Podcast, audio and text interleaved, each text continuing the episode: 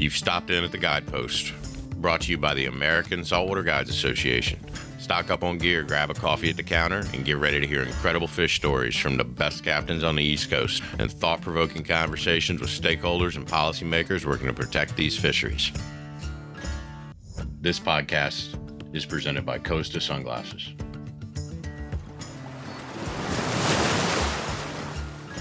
Hey, everybody. Welcome to the Guidepost.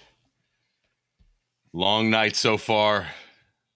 Massachusetts public hearing just ended, and we figured uh, we get together and uh, and give all the listeners uh, a rundown of what we thought from the meeting. I'm joined by our executive director Willy Goldsmith. That was a long hearing, Tony. Uh, we heard a we heard a lot of thoughts, uh, a lot of passion, and uh, just a lot, a lot, a lot went on over the last two and a half hours. And I think, man, I think there were about 135 people on this one. It's a lot of a lot of folks joining in on the uh, Massachusetts webinar. So uh, people had a lot to say. I- will tell you what. Uh, I've I've listened in on everyone so far, and I got to give kudos to Emilie Franke, uh, the the fisheries man management plan coordinator for striped bass because uh, she has to give that presentation every night. Frankly, she has to listen to people like us. God love her. It takes it. I tell you what, it takes special. That, that's what you call a thankless takes, job. Takes right a special person. So kudos to you, ma'am. Uh, I don't, I don't, I don't know how you do it, but, uh, but thank God there's people like you who can. So, uh, so Willy, I mean, let's jump right into it. You know, we we were texting each other feverishly. Um, there were a couple of standouts that that did an incredible job. Um, I think you're one of them. Patrick Cassidy, one of our members from uh, from up in Mass, and uh, and and Peter Fallon just killed it. Uh, he, he he finished up everyone, and uh, and man is uh is that a, is that an eloquent captain um, from Gillies and yeah, it really is. It Service. was Yep, it was uh it was great to hear him kind of put a bow around things in a you know in a way that I think pretty well encapsulated um you know the importance that the Massachusetts you know the Massachusetts uh element of of the striped bass board has here. You know that vote is uh is a really critical one. I think you know we know that some states are going to be voting you know in favor of striped bass conservation like through and through and they've indicated that. We know other states are are not going to be states we're going to get to uh to to see things our way but i think massachusetts is a real opportunity and i think peter articulated that really well. And tony i think it's probably worth just kind of summarizing what we heard tonight you know? I mean i think with i think exactly one exception uh, of the 20 odd comments we heard tonight you know everybody said striped bass are in trouble and everybody said we need to do something and we need to do it yesterday to get the stock back on track it was pretty incredible to hear kind of that that near universal uh, clamoring for change. Yeah, you know, uh, you don't really need a weatherman to tell you which way the wind's blowing. And if you striper fish and you think it's okay, you uh, you haven't been striper fishing for very long. And um, you know, it's it's after meetings like this where it, you're almost in a state of confusion because when you when you do what me and Willy and John and our board and, and all our great volunteers do and try and educate people and try and get them to participate in the process. It's a pretty awesome thing when you log onto a webinar and you see 130 people on just for one state. I mean, let's be real, you know, families, kids, jobs, struggling through this pandemic. And to take the time because you care about a fish and listen to an hour and a half long presentation is pretty awesome. Um, and that's about it. That's about as, uh, man, I'm looking for something good to say. Um, and that's about as good as I can do. Uh, I, I, don't want everyone to know what I'm like deep down on the inside. So I'll, uh, I'll let Willy comment now, but, uh, but it's, it's encouraging to see so many people care. Um, yeah, it's definitely encouraging to hear so many people care and so many people who want to see change. I think in all of our feverish texting back and forth as we do all day, every day, Tony, uh, I think the one thing that we were a little bit frustrated by was, you know, one one thing that we've been frustrated with for sure, and I think both Patrick Cassidy and Dave Peros articulated this well, is we've got this amendment process unfurling as we're dealing with a stock that's at a 25 year low. And should we really be considering all of these other aspects of striped bass management when the stock's in such a bad bad condition? And we understand that. We understand that frustration and and know there's a you know there's a real need to act here. And this amendment maybe is not particularly well timed in that regard. That being said, we also know that the board voted last August to move ahead with this amendment. And we've got 10 issues on the table. And those 10 issues are the ones that are going to be considered for potential inclusion in the amendment. And those are the 10 issues that we really need to comment on. So during the hearing tonight, we heard a lot of passion and we heard a lot of frustration and we heard some ideas. Um, but we also didn't get a whole lot of concrete information or concrete input on those 10 issues and, and kind of information that that Mike Armstrong and and and the Striped Bass board in general uh, can use to to you know to move ahead with the uh, with the amendment. I don't know if if you kind of share that impression, Tony. It's certainly you know there was a lot of a lot of discussion, but not really a lot of discussion that was focused on the PID, and it's great. Again, it's awesome to see all that passion, but I think it's difficult to kind of. Oh my God! I can't take sure it. I can't take it passion, anymore. I can't take it anymore. Willy, what? do me a favor. Yeah. Ask me what my favorite color is and give me three choices. And I'm gonna I'm gonna show the listeners what happened tonight. Ask me ask me my favorite color. Ask me what my favorite color is and give me three choices. Tony, is your favorite color red, yellow, or blue? polka dot? Ask me again. ask me again. Purple, green, or orange? Fuchsia. Fuchsia with blonde highlights. All so right, that's I think, what we I, heard. I, I think that's, I think I see where you're yeah, going. That's what we heard. We have an incredibly complicated public information document that's going to shape the amendment. It's going to say what's in the amendment, and and then what's on the once something's in the amendment, we're hosed, right? Because that's where it's going to be, and we're going to have to either fight for it or against it. And now's the time to remove the bad things from the amendment. So there's nine options on the table. There's nine things to discuss. There's nine things to address. And we heard an awful lot of comments that did not say this is how I feel about option 1. This is how I feel about option 2. Here's here's how I feel about option 8. I don't feel like commenting on all nine. And we didn't hear a lot of that. And and what are the expectations of the people who are counting the comments and counting the votes? They have a they have a piece of paper in front of them and they make tick notes on each comment. This person's for this, this person's for that. And then they add them up in a reasonable manner and they share that documentation with the Stripe Bass Management Board. So if you're not addressing the options, you're not doing a lot. And we want you to be effective. We want we want you to articulate and and uh, what your heart's telling you and and for it to actually count I, I think Tony, what you're saying, you know, maybe another way to say it is we want to make it as easy as possible for Emilie, who's the striped bass fishery management plan coordinator, and for members of the board to understand kind of how our priorities and what we view as the real needs of this fishery translate into what's being put on the table right now in, in the proposed, you know, in, in the public information document.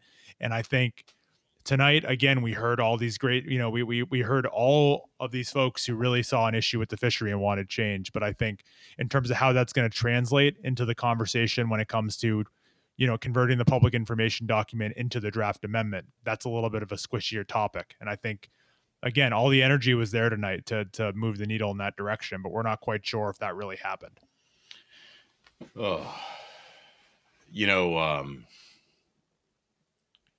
one of the comments that we continually hear on this is that you want fish around for your kids and grandkids. Well, guess what? So do we.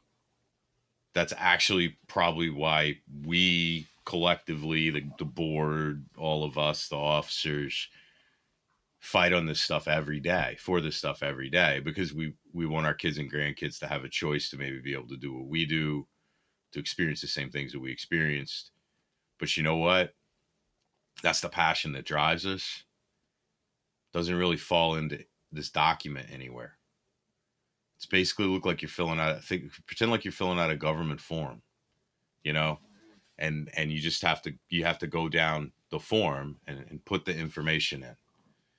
And you know we we've we've tried super hard to distill that information honestly put it up on our website do all sorts of stuff. And and we know there's not another fish that people are more passionate about than striped bass. But to be effective in all of this and and I and this is coming from a very passionate person who speaks from the heart 99% of the time to be effective at this, though, you have to give them answers to the questions that they're asking.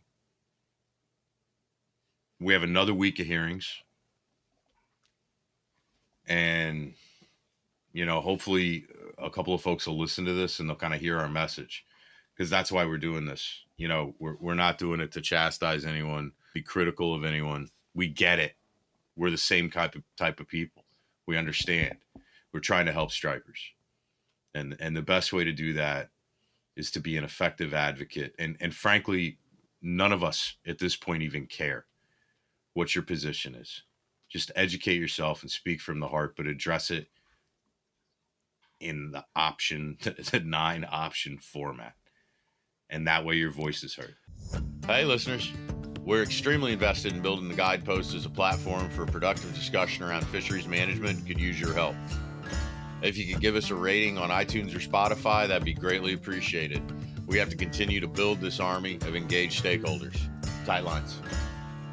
All right. So we've talked kind of about, you know, our big picture impressions, right, Tony? We've talked about how there wasn't a whole lot of meat on the bones tonight in terms of the, the specific issues that are in the PID. Uh, there were a couple of specific things that came up uh, that I know you have some strong opinions on. So, so let's kind of take them one by one.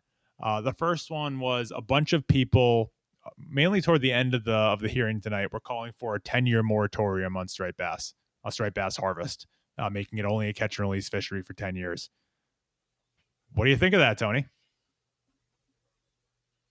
I think their I think their heart's in the right place, and I think that they want to do the best thing for striped bass.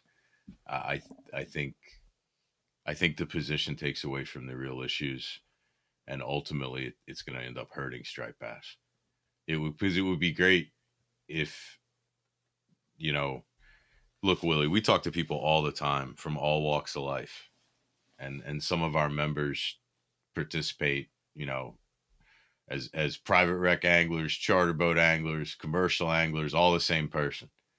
And uh you know he he's he without saying cast the first stone.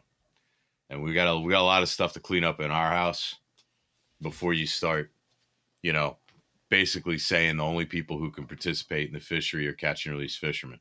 And this is coming from a guy who hasn't killed a striped bass on purpose in probably 10 years. I, I don't think they're great to eat and and I've seen the I've seen the best of it and I, and I've seen I've seen some pretty lean times and uh and I couldn't bring myself to kill them because I love this stupid fish. So I'm I'm that's that's my own personal beliefs and that's that's what I do. You know, that's what I teach my son. But I'm not gonna. There's gonna be a pretty damn good reason for me to say that somebody else can't make their living on the water. Um. So I just I just think I think there's a lot of issues to address with striped bass population. The recreational anglers at large did this to the population, and uh, and and to place the blame on somebody else and say you can only fish one way for striped bass and that's you catch and release it it really divides the community when we should be coming together. And I, I don't i don't think i don't think it because of that division and the stereotypes and everything that go along with it i don't i don't think it's a real positive step forward for the future of striped bass right now uh, I, I think it detracts from the conversation, makes people hate each other who who are actually saying the same thing and want to get along. And uh, and I know their heart's in the right place, and I'm not. I know I know they're good men and women that believe in this. Um, I'm not taking any shots personally. Uh, I know I, I know their heart's in the right place. Yeah, I think that's that's well said, Tony, and I, I agree with you. I think you know again we we talk with all sorts of different people, and everybody you know I think it's unfortunate that this is kind of the the catalyst for it, but the current state of striped bass has brought a lot of people together who are not often together on all sorts of issues. You know, we've heard near universal agreement from folks that are saying there there are just not a bunch, not a lot of stripers around. We got to do oh, something. Willy, we've look. I won't name. We've we've talked. We've talked to guys who are extremely well respected commercial anglers on the coast, and almost all of them have said, "Just shut it down. It's it's it's no good anymore. Let's do something. We you know we can't even make a living on it anymore." A lot of them have said that to us. But when you come out with this position that's really it's not winnable. It's not a position. It's just a statement. And then you turn all those people off. And we've had those conversations in the last 60 days. Yep. In the last 60 days trying to bring people together. You know, saying something to kind of have it on the record is one thing, but saying something to really make a change is another thing, right? So, you know, we hear we we we hear this we hear discussions around the moratorium and we understand again there's a you know we've seen a stock and decline over the last 10 years and and we're at a 25 year low we're not anywhere near where we were in the 80s when a moratorium really really was needed you know and i think there's been there was a lot of talk tonight about being proactive and about trying to get ahead of things i think there's little doubt that right now we're in a place of being reactive in terms of getting the stock back to where it needs to be but we're we still you know we still have an opportunity to to get things into a good place. We still have an opportunity to to bring the stock back within 10 years to its target level. And we don't need to have a moratorium. And at that at, at the same time, it just again, it's it's the realistic nature of of looking at the situation and understanding the commission and understanding the kinds of alternatives that are going to gain traction and those that aren't. And I think your point around sowing division in a, in a place where or in an, in a situation where we've seen a lot of unity that we don't typically have is a little bit unfortunate. And so it would be good to kind of see these different user groups who are seeing similar things on the water come together and work together to to bring the stock back because it's clear that everybody is seeing the same thing and wants the same thing out of the fishery moving forward. Very well said, sir. I'll use. I'll use something that's not. I'm going to use it in. A, I'm going to make a comparison of something that's it's very similar when you get down to the core of it, right? So so many smart people. Like you know, I had a I had a I had a guy I consider a friend. He's a he's a diehard surf fisherman, one of the craziest surf fishermen, surf casters I, I've ever met, and that's saying a lot. And he's just he's a good fisherman. He's a fishy dude. He made a very reasonable statement said he doesn't use treble hooks anymore on his plugs. You know it's something that's super frustrating for us? There's no science that says that that's better. That doesn't mean it's not better. That doesn't mean it's anyone who fishes sometimes sees the damage from treble hooks and switches them to singles and there's less damage. But there's no science that says that more fish survive if you switch your hooks out. So I'm using that as an example is when people say, you know, no trebles, there's no science that supports it. It's a very hard there there was science that supported circle hooks. That may be refuted one day. But right now the science that we have says that they survive better than J hooks. So that's why we adopted them. There's no science that says anything about treble hooks. So the point that I'm trying to make is that you know saying you want a 10 year moratorium, right? There's no science that supports it. Yeah, that's what you may want in your heart. That's what you may practice on your boat. But it's not it's not a winnable position. And instead of having five people on a call go down those nine options and address them one by one, when you say 10 year moratorium, do you think that's a winnable vote at the commission? And if the answer if that answer is no, then the next logical step is recognizing that it's taking away from the real argument. And I and I I don't have anything there's I don't have one bit of ill will towards anyone associated with Stripers Forever. And thank you, at least thank you for being involved and getting on the call.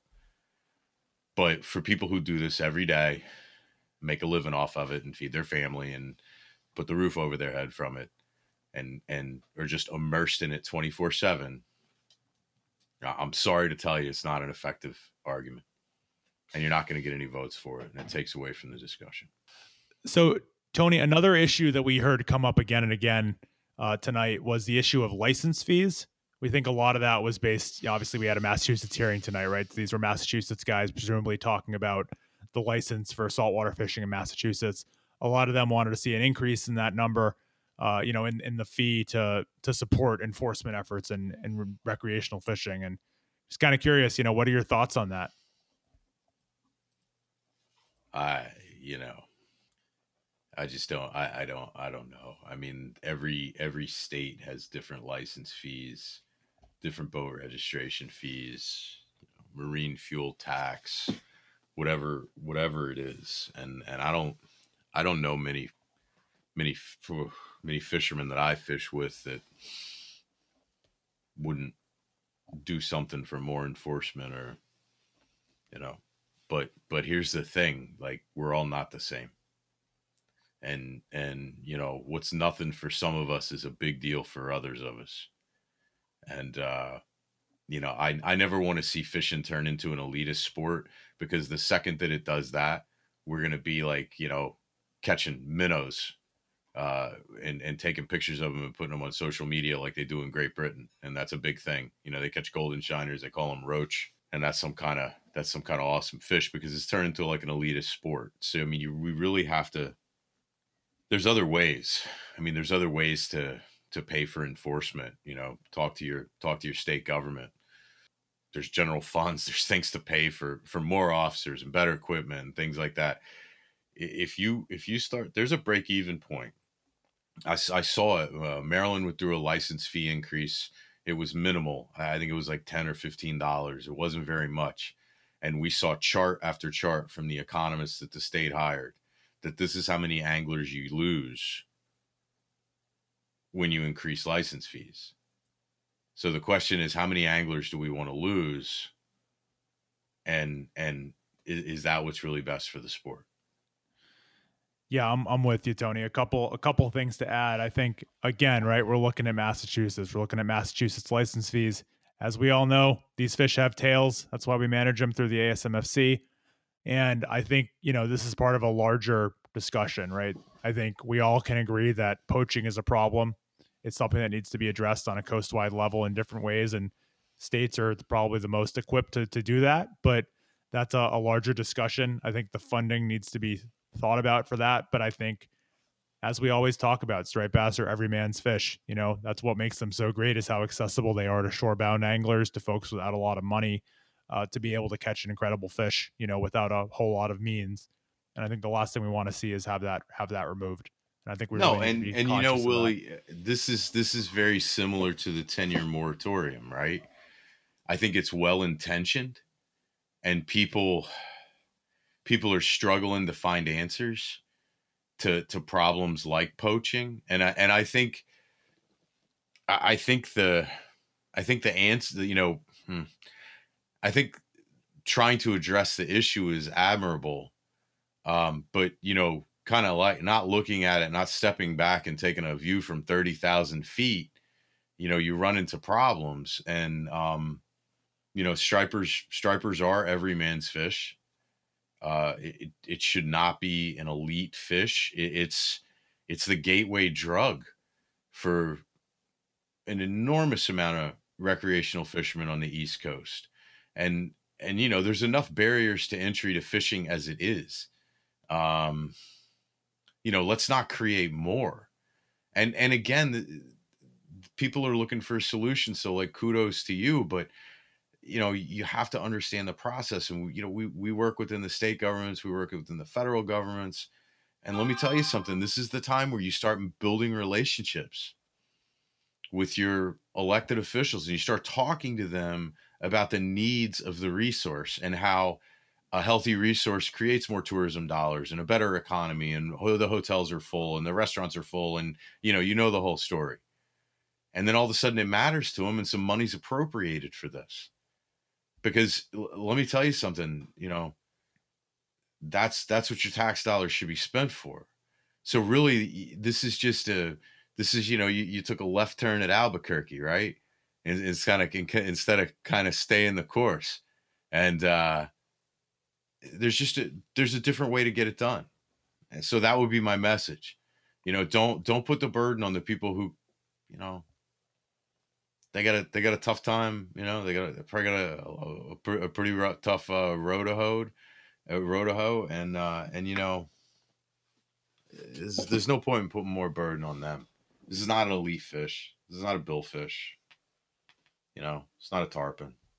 It's a striped bass. So Tony, I don't know about you, but I'm uh, I'm pretty tired. It's been a long night.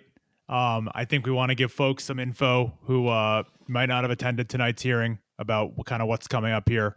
Um, hopefully, everyone is aware that we're in the midst of the the public comment period for the public information document for Amendment Seven to the Striped Bass Fishery Management Plan, and we've got four more hearings coming up next week. We've got Maryland on Monday, March 22nd from 6 to 8 p.m. We've got New York the next night from 6 to 8.